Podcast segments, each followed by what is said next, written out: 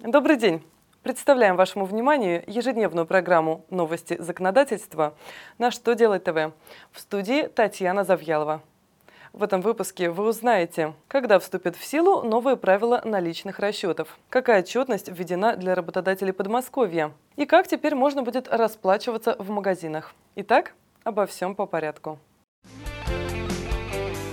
1 июня текущего года вступают в силу новые правила наличных расчетов, утвержденные указанием Центробанка России.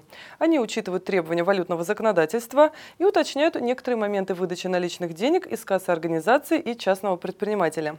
Предельная сумма расчетов наличными не изменилась и составляет 100 тысяч рублей по одному договору. При этом уточнено, что ограничение касается наличных платежей, исполняемых как в период действия договора, так и после его окончания. Также установлен перечень трат, на которые можно расходовать наличную выручку, и перечень случаев, когда наличные выплаты могут быть произведены только за счет средств, поступивших в кассу предприятия с его банковского счета. Например, уточнено, что выдача и возврат займов наличными возможны только за счет денег, полученных в банке. Мособлтруд своим распоряжением ввел новую форму отчетности для всех работодателей Подмосковья, у которых число работников составляет 35 и более человек.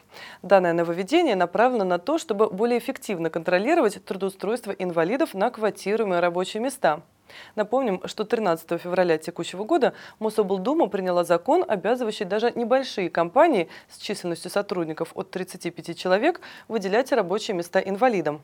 Новая форма номер 1П содержит информацию о том, какие локальные документы, необходимые для квотирования рабочих мест по установленной квоте, приняты в организации. Работодателям необходимо будет сдавать эту отчетность в Центры занятости ежемесячно до 10 числа следующего за отчетным месяцем.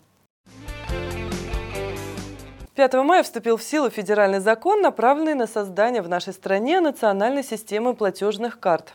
Помимо прочих положений, документ обязал торговые организации принимать к оплате от граждан банковские карты.